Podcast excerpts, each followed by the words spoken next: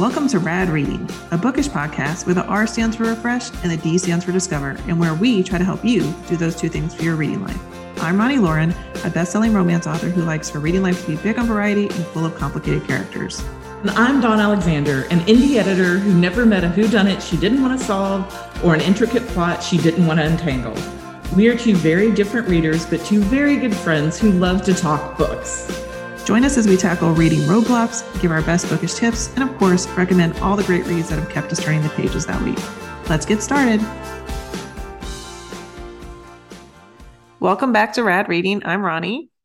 And I'm Dawn. And today we are doing our October read, watch, and listen for spooky season, which for me means scary books, and for Dawn, not so much. It just means hiding my eyes in every commercial I swear, if one more person's like, "Oh my gosh, have you seen Smile?" No, no, no, no. And I went to send somebody a gift the other day, and that was the first one that popped up. And now I was creeped out for the rest of the day. Oh, I'm sorry. Yeah, I'm actually going to see that this week with my parents. So I, I will have uh, fun. I will confirm that it's not for you.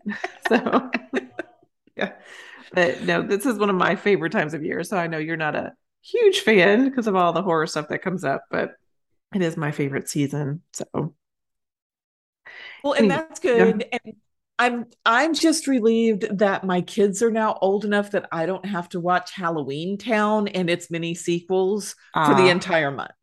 You know, I've never seen that one. My son didn't get into that. He really doesn't like scary stuff. He he wouldn't outright say he doesn't like scary stuff, but he just has never gravitated towards it. So um, he's much more a comedy kid. So he would get along with you.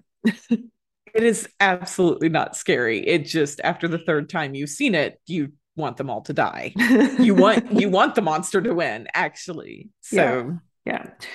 So we're going to go through um, some things we suggest you should read, some things we suggest you should watch, and then a couple of listens for audiobooks and different things. So we do these every couple of months if we have enough stuff for read, watch, and listen. So we thought it would be a great month to do that.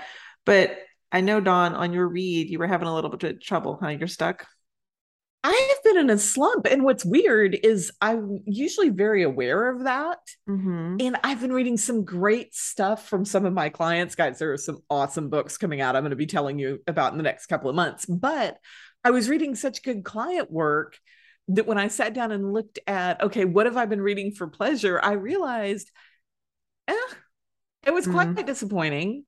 And I've had several DNFs, which oh. we're fans of DNFs, but mm-hmm. this is like we talked about on one of our other shows. I don't know if it's me or the book. I did have one WTF and not in a good way. And Roni had to listen to me rant about that one. But so, yeah, I have been in a slump. Yeah, I feel your pain. I I think it's sometimes when we read a really good book, we've talked about that, that you get in a slump. So if you're reading good client work, but for me reading wrong place wrong time which we talked about a couple of times already it put me in a slump. So i noticed that i was getting lots of dnfs and i have a book that broke my slump that i'm going to talk about today. So that's good. But what my issue has been is what i talked about last week um, or two weeks ago when we were you know in doing our admission about tbr piles and how big mine is so I went It's to- huge, y'all. if you haven't heard that one, you need to go back. But I want to interrupt for just a second on mm-hmm. the TBR pile because a lot of people hit us up on social media about that. And yours is not the biggest out there. I know I felt so seen. I was like, I'm not alone.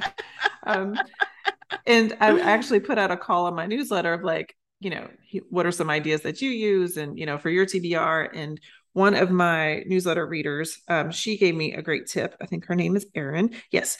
And she said that on Storygraph, which I think we've mentioned before, it's like Goodreads, but it has a couple of different features. And one of the features that it has is if you've entered all of your books from your TBR pile, which I have, um, when you open it up, your homepage shows you new books every time from your TBR pile, like randomly.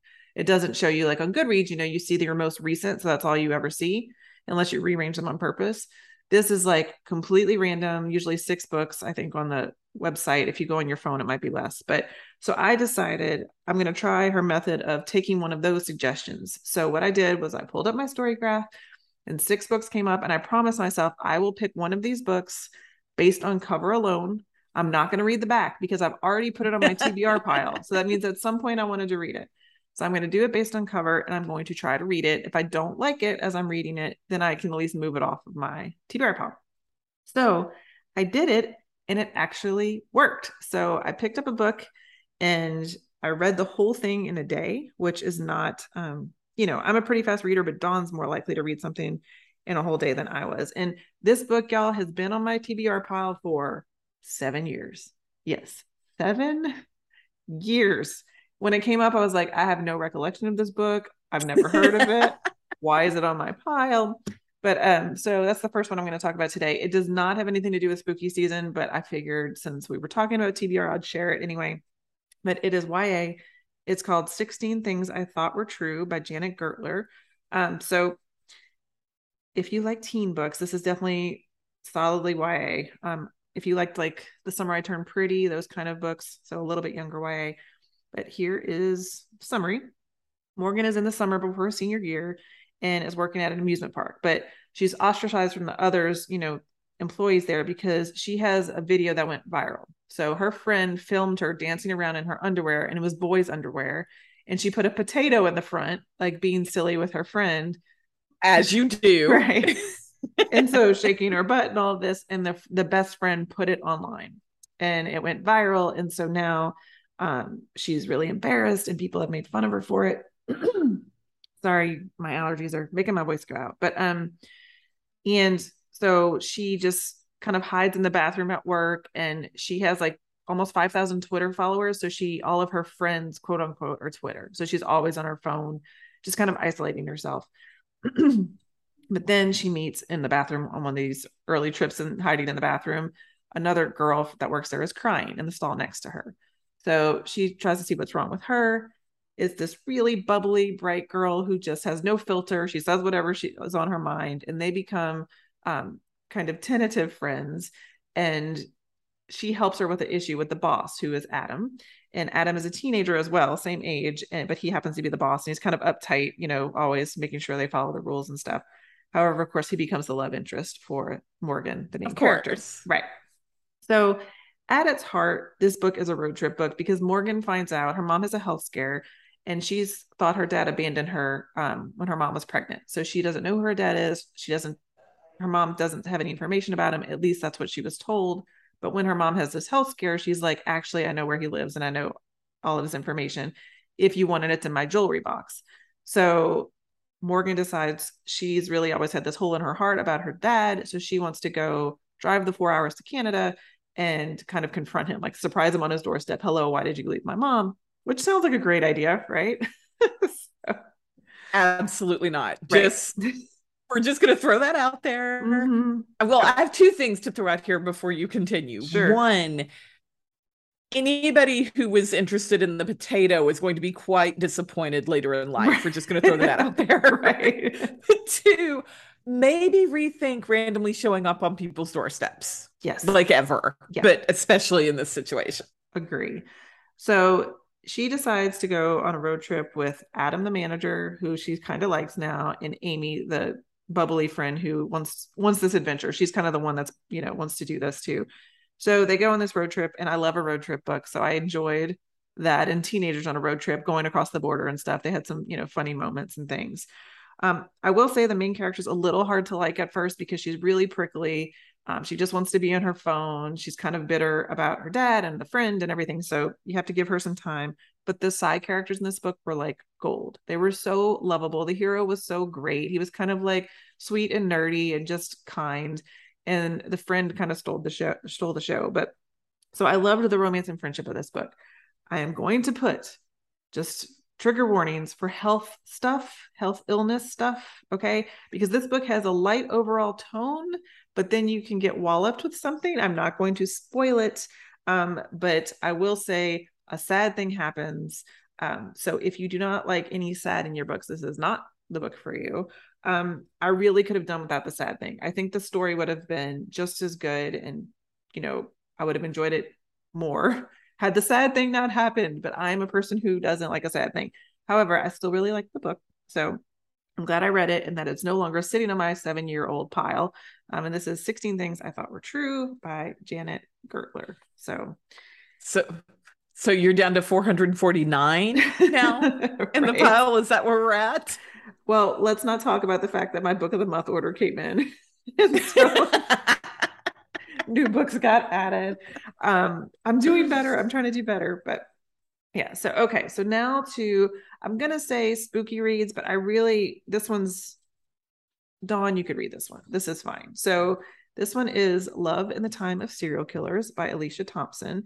Um, and this is the one that got me out of my reading slump. So I mentioned that I was in a slump. This one grabbed me right out of it. Um, so this is the back cover copy.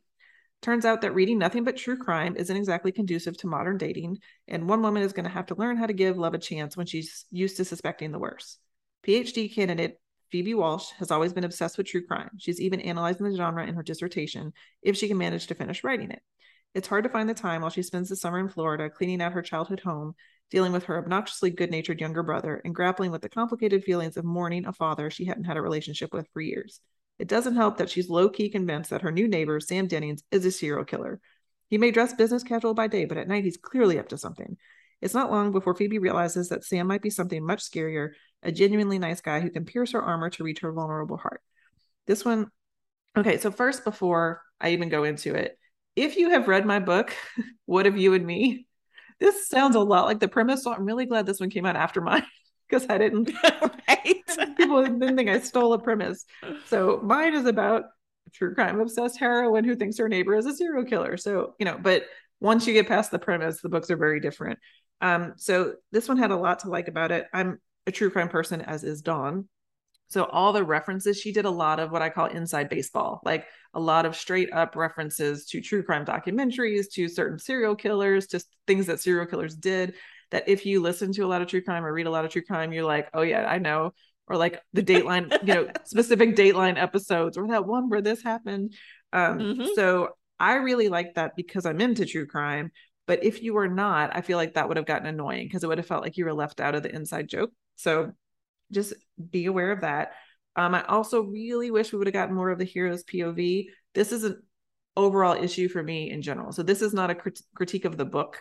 It's just in a romance, I really always feel left out if I don't have the hero POV or the second, if it's two heroines, the second heroine or the second hero. Right. I really like to see that second character um, from their point of view because otherwise they fall a little flat for me usually because I can't see them. And so this ends up being a story more about the heroine, um, even though it is a romance. So I really liked it. Dawn, you would like it because it's fun and, you know, she's got a good author voice. But this is Love in the Time of Serial Killers by Alicia Thompson. Well, and I have to say, as the mother of two college kids who are trying to like have lives, mm-hmm. having a mom who is into true crime is not beneficial to them because yeah. they'll be like, Mom, I'm fine. And I'm like, Really? Really? I'm sure that girl's mom thought she was fine too. And they're yeah. like, Stop watching the documentaries. Please step away from the investigation discovery channel. yes. My husband tells me this all the time when I'm like, No, we can't do that. And in the first book, the teen book I was talking about, they have a moment where they could pitch a pick up a hitchhiker and the guy's like we should help that guy. And the two g- girls are like are you crazy? Like you don't ever pick yeah, up a no. hitchhiker. Never.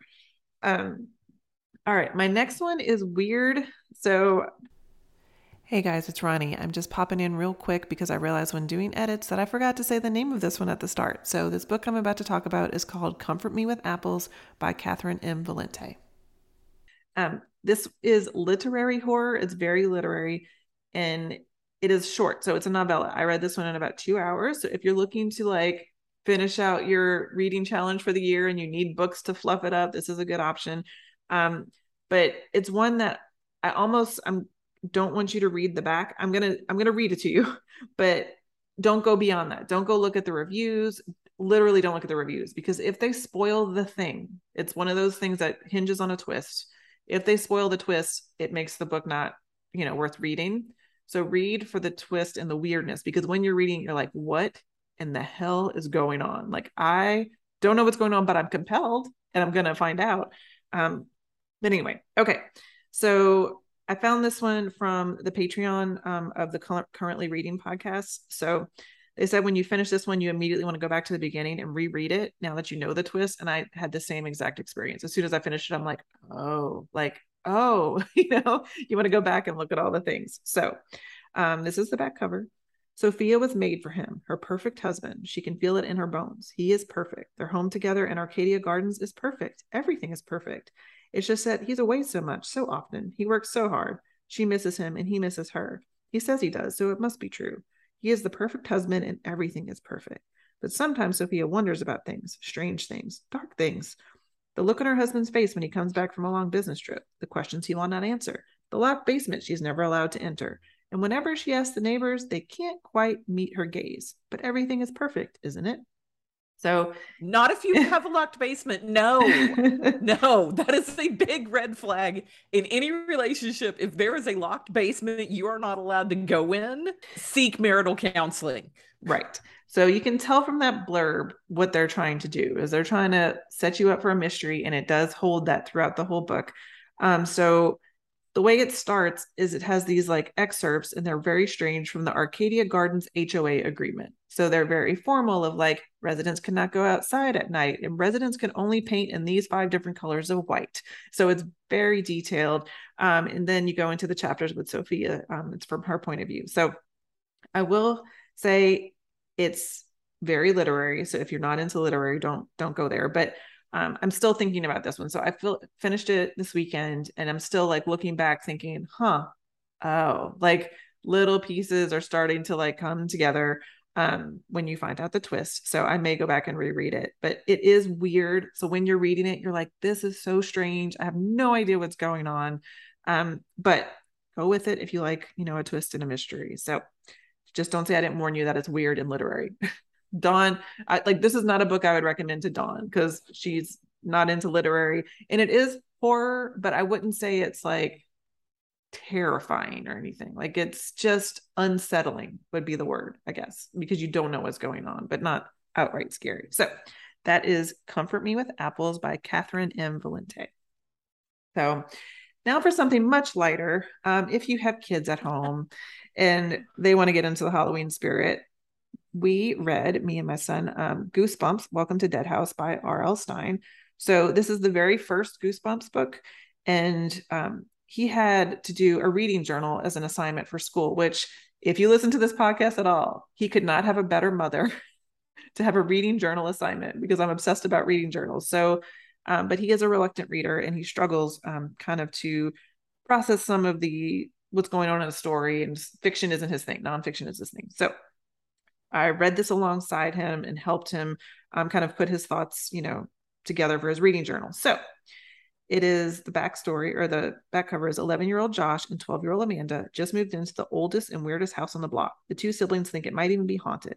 But of course, their parents don't believe them. You'll get used to it, they say. Go out and make some new friends. But the creepy kids are not like anyone Josh and Amanda have ever met before. And when they take a shortcut through the cemetery one night, Josh and Amanda learn why.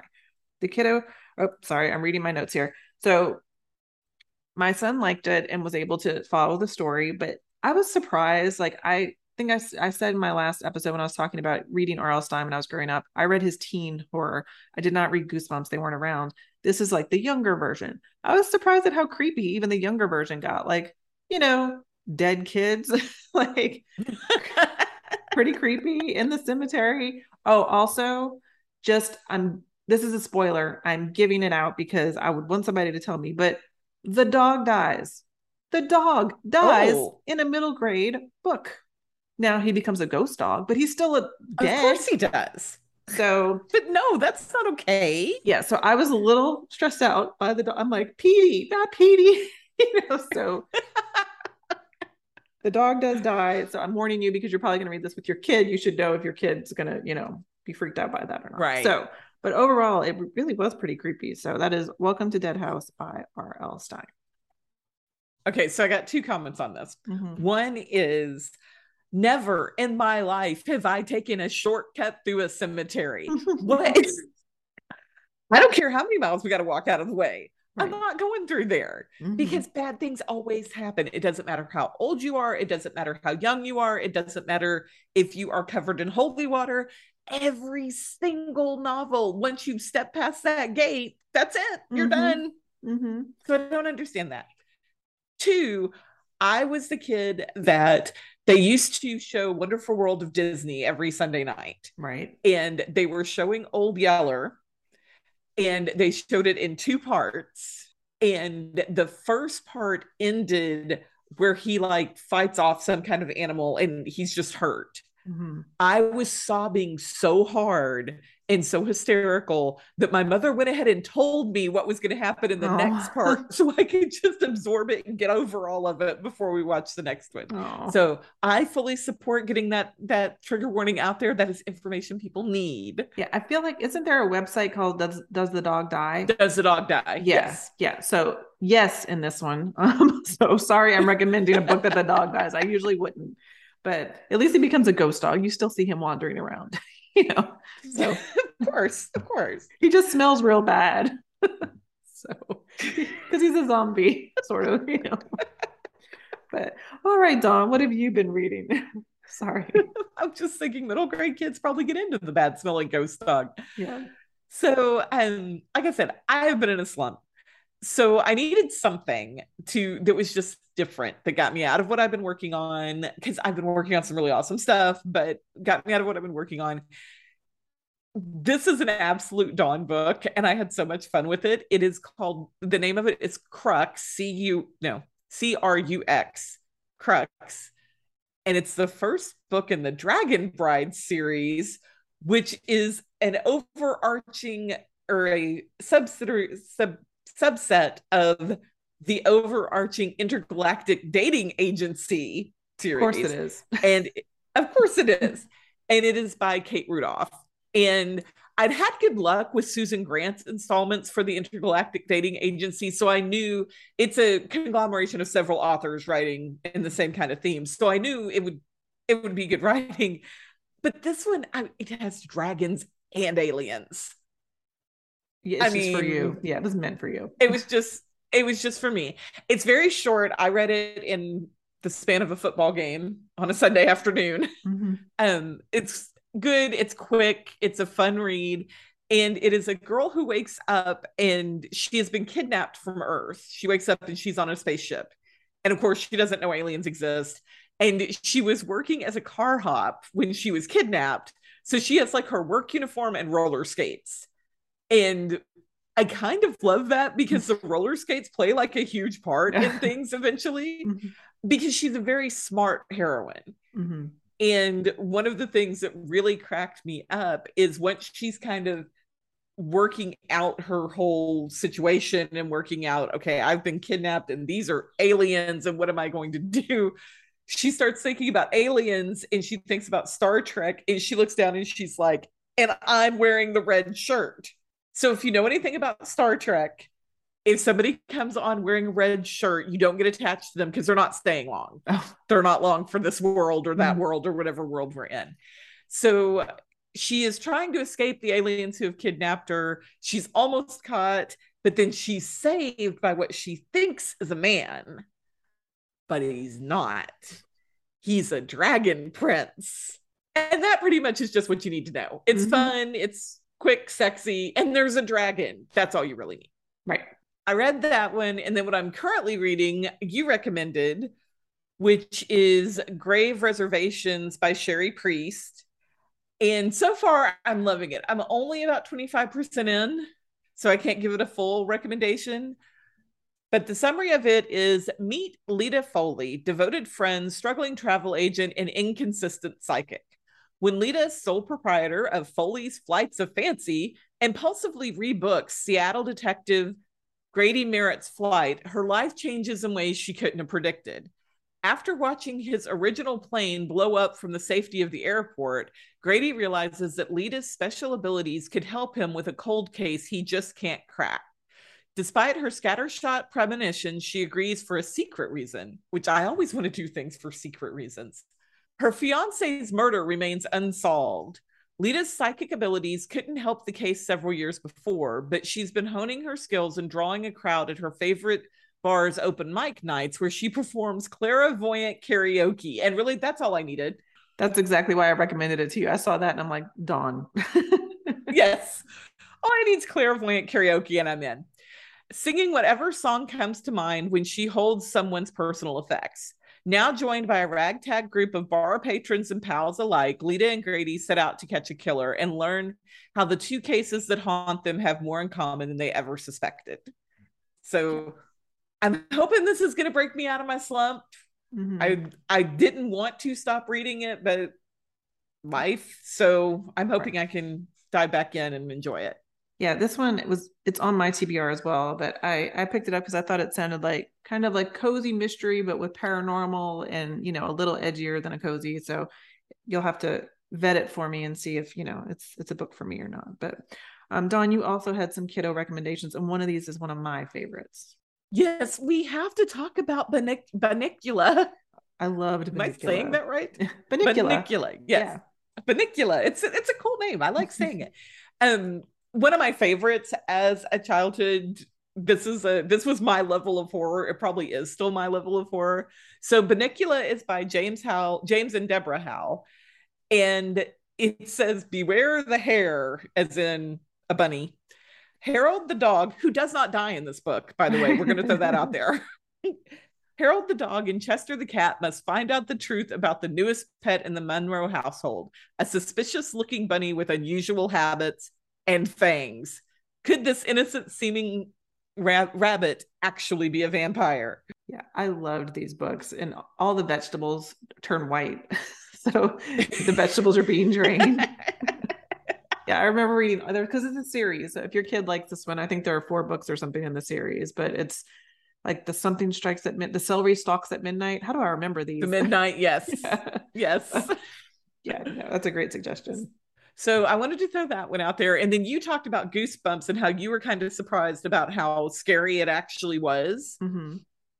So I looked to see if this book is now is still available because I read this. I was nine, and this is The Haunting by Margaret Mahy.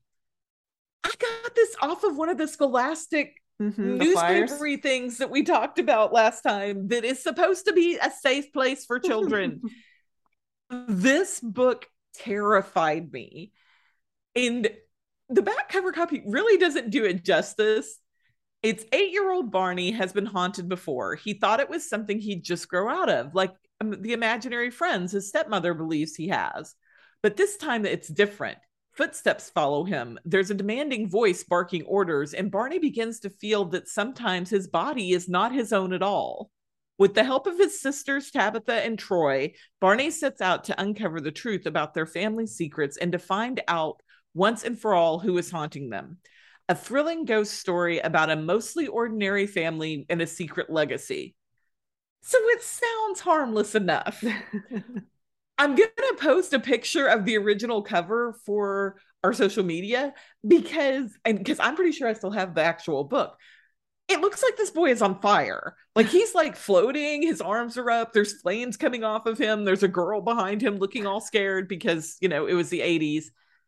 One of the published reviews called it a psychological thriller. That is not a word that should be associated with middle grade books. But I will tell you, this book terrified me, and I would only read it on Sunday mornings because, in my mind, that because God was going to protect you. God was, but only on Sunday mornings. only on Sunday mornings is when I would read it. That's funny. I haven't heard of that one. Yeah, it's a very 80s. I'm, I'm pretty sure I still have it. Probably because I thought it was going to come back and haunt me if I ever got rid of it. And then I wanted to mention, if you're looking for something for a young adult, that this is kind of spooky and that it has some really spooky settings. There's not really supernatural, anything like that, but it is a campus novel where you've got all the secrets of the old buildings and it starts off with a guy taking i think he's taking a girl to a cemetery actually to try to scare her. Mm-hmm. you know so it's that kind of teenage angsty type prank stuff. And that is secret of the sevens by lynn lindquist. And everyone at singer a boarding school for underprivileged kids knows the urban legend of the society of seven Decades ago, the original members of the secret guild for the elite students murdered the school's founder and then perished in the fire they lit to hide the evidence. Or so the story goes. Talon Michaels doesn't care about Singer's past. He's too focused on his future and the fact he'll be homeless after he graduates in May. To take his mind off of it, he accepts a mysterious invitation to join a group calling itself the Sevens. He expects pranks and parties and perks. Instead, he finds himself neck deep in conspiracy involving secret passages, cryptic riddles about the school's history, and even worse, he is now in a tangled web of lies someone will kill to keep hidden. So it's just kind of a fun little drag you into this dark kind of, but it's very um, I know in the past I've recommended Delaney Foster's like Mischief Night and Hallowed Eve and Darkest Hours, and all of those were secret society. This would be safe to read with like your 14 year old. Don't. Okay. I adore Delaney Foster. Do not read that with your 14 year old. don't scar. Please don't scar them. Yeah. you do not want to answer there.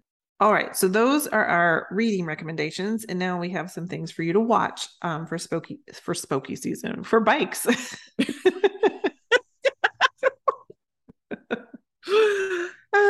okay, it's been a long it's been a long week, you guys. Okay, so now we have things to watch for spooky season, and I've been doing a lot of this because I love October, so I'm I'm you know watching a lot of the things that make me scared. So the first one is a horror comedy. Um, I still wouldn't probably let Dawn watch it, but it's called Freaky, and it's about a teenage girl and a male serial killer um, who accidentally switch bodies. Oops. So um there's you know an ancient curse as you do. Right. So but they they find out okay they switch bodies and then they find out that if they don't change it back in 24 hours the change becomes permanent. So and the serial killer obviously is not motivated to change back because he now has a new identity in this teenage girl and he can get away with a lot more stuff. So the funny part about this movie is that vince vaughn is the serial killer so imagine Vince Vaughn, big, burly dude, kind of goofy looking. Um, sorry, Vince. And now he has a he's supposed to be acting like a teenage girl is, you know, inside him. So seeing him act, you know, like a feminine teenage girl um, is pretty funny. So it's it's definitely more, I would say, comedy than horror, but it is a slasher. And if you watch horror movies, this is when Dawn's gonna give me a look. But if you watch horror movies, they talk about the creativity of the kills right? So how creative did that movie get about, you know, how the people died? Well, this one seems to take like a tongue-in-cheek look at that because they have some really interesting kills. Like they went over and above, like, we're gonna do it this, you know, we're gonna bring all kinds of crazy elements in. So that was kind of funny. But um, yeah, I think if you're looking for something that's not too scary, but you want to have a good time and you're not afraid of some blood, because it is, you know, bloody and gory, um, and the term freaky is i'm sure a play on like freaky friday so freaky friday. Yeah yeah. So it was a lot of fun and i didn't put which streaming this is on. I think this is on netflix but don't quote me on that. So dawn you may i know you like vince vaughn so. Yes i adore vince vaughn. He's like a great big teddy bear. I love him. Yeah you might be able to watch this one in the sense that it's really you know horror comedy but i just don't know like how gory you can watch. So that that I don't know about you. I know creepy is not good, but I, I don't know about gory.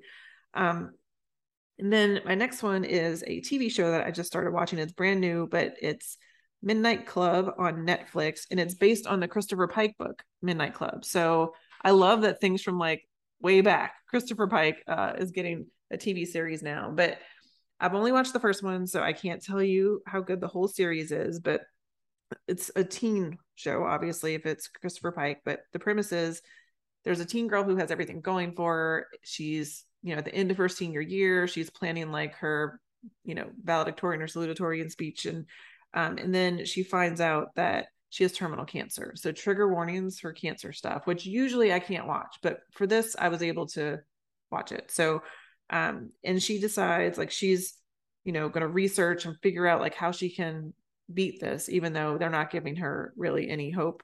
So she finds this hospice that exists, you know, on the coast and it's in this old house and some people have survived that have gone there. So she's she wants to go there.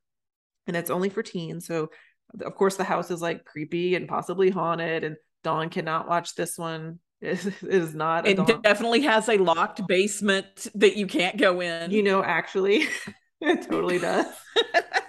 It's not only it's locked, but they have an elevator. And in the very beginning of the episode, the other teens tell her, "Don't go to the bottom floor. It's where the morgue is."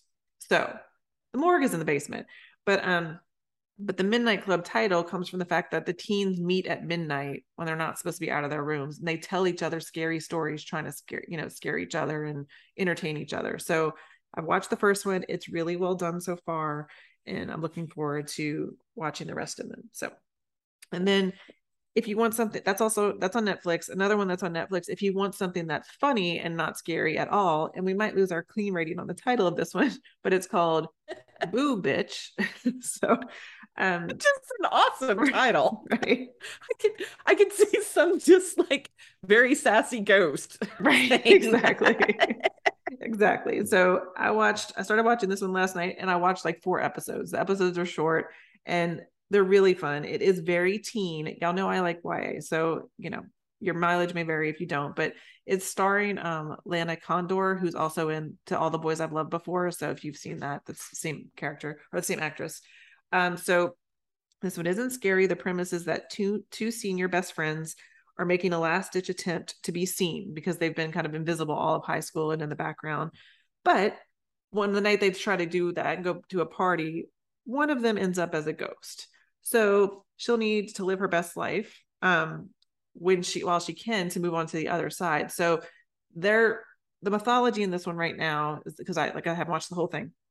She is physically still a person. People can see her, she can interact with people, she can kiss the boy that she likes, um, all of these things, but electricity kind of acts weird around her and she sees her dead body like on the side of the road under a moose. So a car hit a moose and the moose hit her that will give you an idea of what the comedy is um, in this. So it's very like silly and funny, and she's trying to figure out what she's supposed to do so that she can move on to the to the light because she's been told that if she doesn't move on to the light, you know, that she'll get stuck as a ghost and get really bored. Like she'll end up just having to haunt people, and she doesn't want that. So she's trying to figure out what is her unfinished business. Is it to kiss this boy? Is it to go to prom? Is it to you know? So if you're looking for something cute and fun, um, it is there is cursing in it and stuff so i wouldn't say like little kids it's more like older teen but that is boo bitch on netflix. Um dawn you're approved to watch this one. This one has no no scariness so far so. I can handle people dying from moose yeah. squishy. I don't what do you call that? M- moose flattening? Right yeah. Moose squished. Um yes. yes so, and then I have sadly an anti recommendation. So, this is the worst when you're so excited that they're making a movie of a book that you really liked, and then, well, well it doesn't work for you. But this is My Best Friend's Exorcism. The book is by Grady Hendrix, and I loved the book. Um, the movie that just came out, not so much. So, okay, so this is set in the 80s, and they really overdid it with the 80s. I'm like, did the people who made the movie exist in the 80s? Because probably not. I know, which is so sad. so, like to do the 80s haircuts and stuff, they used wigs. And I'm like, you really can just cut somebody's hair into an 80s haircut. Like it's not yeah. You can feather your hair still, even if it's not the 80s, it will still feather. You just need a hair dryer and some white rain. Right. I mean, you can Dawn can set you up right now. Um, yes, definitely. Yeah. I I was a 90s kid, so I I remember the 80s hair for with my mom. I never had to do the 80s hair myself. I was by the time I had to fix my own hair, it was like grunge. you know, you could just like wear it straight, but or in a bun or whatever. But anyway, so they went overboard, I think, with the parody of the book because it is supposed to be tongue in cheek. It is supposed to be funny, but it also is really horror. Um, the book at least. So sadly, this one was a disappointment for me. But maybe if you haven't read the book, maybe it would work if you're just looking for something kind of silly and you know, it is gross. Like there is horror in it. There's a tapeworm situation that, you know, be warned. Dawn's face. Yeah. Ew. Um, but that was in the book. So I knew that was coming. And then if you want a little true crime, um, I did watch the 2020 episode called The Vanishing Act, and that is about the case of Sherri Papini if you don't remember who that is. Um, she was the mom who disappeared and everybody was looking for her. She went running and she disappeared into thin air and she was gone for a while. And then she was found. The kidnappers, quote unquote, released her. And um, she had this story that two Hispanic women had abducted her and they had beaten her and she had all these injuries and they had kept her locked in the closet and chained to things and all of that. And then you find out, we found out years later that she had staged all of this and she had gotten picked up by her ex boyfriend. And um, yeah, so what was fascinating about the 2020 episode was they interviewed the husband back when she was found, when we didn't know that she had faked it. And you see his grief over what his wife has been through. And it is so terrible and so tragic to me that Aww. anyone could do this to somebody who loved them, to their family, their kids, their husband. Um, so to see him like so genuinely upset, you know, back in the earlier interviews, it's just, it's crazy. So it was really a well done episode, but it's, I mean, it's a sad story, but it's also crazy town um, that, you know, she did this thing to her family. But if you're into true crime, um, you can stream 2020 wherever, you know, on your streaming services. So, Dawn, do you remember that case? Vaguely. Yeah, you'd probably remember it if you saw her face. She was very blonde and um, yeah, you would probably recognize her if you know you saw her. So her picture was all over years and years ago. But and she used all of the resources of the town, like people were looking for and like releasing balloons and doing like searches and it's crazy, crazy. But so those were the things I've watched, and then I have my list because October is not done yet. Um, so on my list to watch, and I'm inviting you over, Dawn, for all this. of course. And I'm not going, right. just in case y'all are wondering. I will not be watching any of these. Right. Right. So there's a new interview with a vampire series. So I'm looking forward to that. I haven't checked it out yet, but I love the movie. So I'm looking forward to the series. I plan to rewatch The Craft because witches and, you know, the 90s and 2000s and all of that. It's a fun one. I'm going to rewatch The Grudge because I've been watching Buffy and Sarah Michelle Gellar is in The Grudge and Donna's shaking her head vehemently. I have been told, um, uh, first of all, I've seen the interview with the vampire. I saw that way back when it came out. Like I remember seeing it in the theater. Mm-hmm. And then um, I don't know if I've ever seen The Craft, but with The Grudge, I have been told by more than one person in my life, you should never ever watch this for any reason. yeah. Yeah. No, it's definitely off limits for you. It's kind of in the same zone as The Ring. So, you know, you can't yes. watch The Ring. It's kind of that same vibe. Um, and then I want to see Hereditary because it's one that a lot of people talk about. And for some reason, I've never seen it. And it was recommended by that Nightmare Fuel book that I recommended. I'm using the word recommended a lot that I talked about, or it was a rad rec last time. Um, so I'm going to add that one to my list. I haven't seen this one, but my daughter, who shares the same weirdness you have for she loves scary movies, she was a character from this for Halloween last year. Oh, nice. So after you watch it, I'll send you the pictures of her and you can be like, oh, that's why she was dressed that way because I didn't get it. But yeah, yeah, awesome. Um, and then I put Idle Hands on my list. I haven't seen this one either. It's a horror comedy from the 2000s, and I watched the preview of it, and it looks like it's going to be completely ridiculous, like almost like American Pie style humor. Seth Green is in it. Um, but it was delayed back in 1999 because Columbine had happened, and apparently there was some mm. scene that, you know, with a shooting or something. So, but it is a horror comedy. So I've never seen it, and I'm going to check that one out. And then, like I mentioned, I am going to see Smile this week, probably with my parents. Um, and me and Dawn are going to go see a comedy differently. so I'm not going to take them yes. Smile. But, um, no, the smile thing keeps freaking me out. I need it to come out and be done because I can't even watch the commercials. Yeah, it's out now. I think it came out last week. So it's it's officially out. But um and then one honorable mention I'm going to say if you haven't if you like horror and you haven't watched Jennifer's Body, um this is an older book or older book, an older movie with Megan Fox. And when it came out, it kind of didn't really do that well and it was because they marketed it to boys who would like to look at Megan Fox in really skimpy outfits but really it's um, Diablo Cody did the movie, so it's really like a feminist movie, and it's making a statement about like revenge to what men did to her. Um, so if you go back and watch it now, it, it watches very different probably than if you watched it back when it came out. So those are my watch recommendations. Dawn, I know you don't have horror, but what have you been watching? Well, it has demons. Does that count? sure. because we have been binge watching The Good Place. I love, is... love that. I love The Good Place. It is, it does have demons. Mm-hmm. The demons don't give me nightmares. And so that's good. I absolutely recommend this because my husband and I just watched it, and it's one of those you can just put on and you don't have to think. And it's actually really funny. Mm-hmm. There's, it's genuinely funny. So we've been watching that one and then I know, you know, Roni is not the superhero, but I've been so into She Hulk. Some of the Marvel like series that have come out on Disney Plus are yeah, I'm really liking She-Hulk.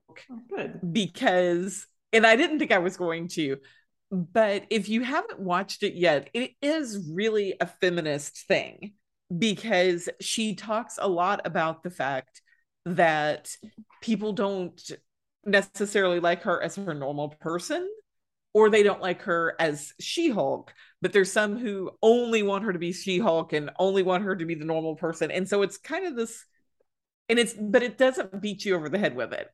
It's got some really funny parts. It's another one that you can just sit back and watch and enjoy. And then um this one isn't spooky related at all, but my husband and I had waited a long time for it to come out because you might have heard in one of the other episodes about the Wheel of Time debacle that Amazon Prime put out the Wheel of Time and it didn't follow the books. And my husband absolutely did not approve of that. So this is Rings of Power, which is a prequel to The Lord of the Rings and that whole series. And it is gorgeous to watch. Oh. It's really well done. The cinematography is amazing. It's a little slow. I will say if you start watching it, at least give it the first three episodes because they are, it is a little slow to get going. But you can't just look at all of the, look at all the gorgeous sets and the gorgeous costumes. And it's kind of awesome to just get lost in this whole other world so so that's what we've been watching and of course football because yeah, football same same all right so next is our listen um, segment so this is audiobooks or podcast episodes or um, anything that we're listening to music as well but this week i have audiobook so i listened to this week such sharp teeth by rachel harrison first i want to say get this in audio so if you're not at all an audiobook reader, I will forgive you. But this audio made the book for me. The narration was super fantastic. Um, now, this one is a hard one to pin down genre. So it's not straight up horror because there's not much fear being induced or even like creepiness. It's not a true romance because the romance is more of a subplot. The conflicts are almost women's fictiony or like chick litty. So I'm gonna call it romantic women's fiction with a horror twist. That's what nice. I landed on. yeah. Um, As I mentioned earlier, I don't think I've been down that aisle in Barnes and Noble, but we should totally look for it the next time we're there. Right. This seems to be this author's thing. So she wrote Cackle, which was a witchy book that came out last mm-hmm. year that I believe I recommended on this episode last year, um, or one of our episodes that came up. So she seems to like to cross genres, which works for me. But this is the back cover. Rory Morris isn't thrilled to be moving back to her hometown, even if it's temporary. There are bad memories there, but her twin sister Scarlett is pregnant, estranged from the baby's father, and needs support. So Rory returns to the place she thought she'd put in her rear view. After a night out at a bar where she runs into Ian and almost flame, she hits a large animal with her car. And when she gets out to investigate, she's attacked. Rory survives miraculously, but life begins to look and feel different. She's unnaturally strong with an aversion to silver, and suddenly the moon has her in its thrall. She's changing into something else, or someone else, something else, maybe even a monster. But does that mean she's putting those close to her in danger, or is it embracing the wildness inside her the key to acceptance? This darkly comedic love story is a brilliantly layered portrait of trauma, rage, and vulnerability. So it's a werewolf book, y'all. If you didn't get from the such sharp teeth, um, you know, part, but but it's not like a werewolf book. I don't know. It's really hard to describe because it's really about her journey as a person. Um, but what I love most about the book was the author's voice. It's very very wry humor so that is one of my favorite like vibes of a author voice and i really connected with that the main character wasn't always likable um but you stick with her because she's funny and like the cool girl you know like she's just kind of cool and the banter between the hero and the heroine really held up like to that wry humor thing they they could keep up with each other which is important if you have a really wry heroine that guy's got to be quick on the uptake you know he's got to mm-hmm. be able to mm-hmm. give it back to her as much as she gives so the only thing is we don't get to know that much about him. Once again, Roni's issue with not having hero POV. Um, but I just wanted to know him more. But this is really a story about family, like how she gets along with her sister, some issues she has from her past with her mom. There are some trigger warnings for childhood abuse, so sexual abuse. So if you have any issues with that, um, it's not deeply described and you know like detail or anything but just be aware but it was really a cool like different version of a werewolf story that i wouldn't have thought of but if you're going in for like werewolves you know? Not quite that but it's really the werewolf is almost like a um a metaphor for all the anger she has built up and how she can kind of process that. So it's definitely a woman's journey story. I feel like the what do you call it lycanthropy being a werewolf the like i think it's it's lichen and entropy why is she looking at me like that? That's the word. They're a lycanthrope right? I've, I've never heard that really? word. google lycanthrope. I'm, I'm saying it probably wrong but it is the word. Um so anyway it almost could have been like switched out for like a chronic illness and it would have had the same kind of effect on her story. Like she needed something to shake up her world and make her see things differently. And so I thought it was a really interesting way to go about a werewolf story. So that's Such Sharp Teeth by Rachel Harrison. And I'm recommending this one specifically in audio. And then this one isn't scary in a fun way. This is scary in a real way. But I listened to Missoula, Rape in the Justice System in a College Town by Jon Krakauer. Um, I'm recommending this with reservations. Obviously, by the title, you can see all of the trigger warnings go with this one. So this was about a high number of sexual assault cases in the Missoula, Montana area and at the University of Montana. So this was a I listened to this on audio. It was really tough listen because the assaults are described in the book. So if you have any sensitivity to that, um, I had to fast forward some stuff. So um, and then they go over it again because they do the court cases and the court documents. You know they have that stuff in there too. So just know that that's there. So I do think um, it's important information because it really went into how acquaintance rape is challenging to prosecute. The victims also often don't get justice. You know, it's all, well, she went on a date with him, or well, they were drinking, or well, she went home with him, but then she said no right before it happened, or said no in the middle, and all of those like areas that make it very difficult for a jury, you know, to understand. Um, and so I felt like I knew a lot of this already because when I was in grad school, I did some papers on date rape and I was um, trying to advocate to get the rape kits that were untested. There was like 10 years of backup and rape kits in Louisiana at the time. Um, we were trying to get those tested because as Dawn and I know from true crime, those rape test kits can really come up with a lot of evidence mm-hmm. for murders and all kinds of things. So so some of this information was very familiar to me, but if it's not to you, it would be good information to have. And I really think men should listen to this because women know a lot of this stuff. Um, yes. But men not all of them realize that consent is very nuanced sometime with you know they think oh well she invited me over so that means anything goes. No no means no under all circumstances at any time and all of that and this really hammers home.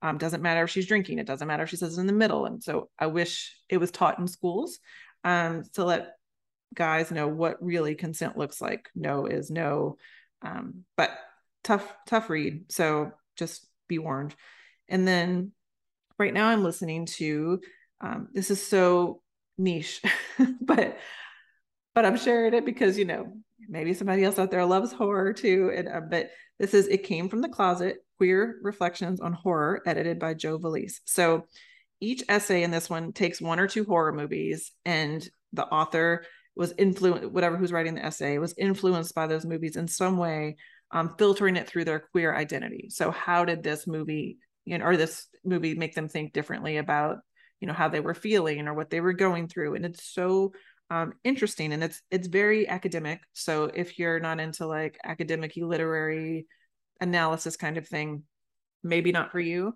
Um, but i love kind of delving deeper into a movie and looking at the metaphors of it and you know how that might have translated if they're looking if somebody's looking through it through you know a queer identity. So really interesting. That's it came from the closet and then I'm also still listening to Bloody Fool for Love by William Ritter, which is a Spike from Buffy prequel. Um, and I'm just listening to that one in between, and it's you know a lot of fun. So I'm not going to go deeply on that one because it always it, comes back to Buffy. It always comes, always back, to comes Buffy back to Buffy and Spike. Yep. So yes. And Dawn, you don't have any listens for us, right? You haven't been doing the audiobook. I do not have any listens for us this week, or just for the past month, I have not been listening. It's so sad. But I do have a great rad rec of the week. All right, give us that one. So, My rad rec of the week is Saltaire by Hazel Jacks. It released on Tuesday, and I'm just going to throw it out there. It is the first in the duet. It has a cliffhanger that will rip your heart out, but it's so good. It's so good.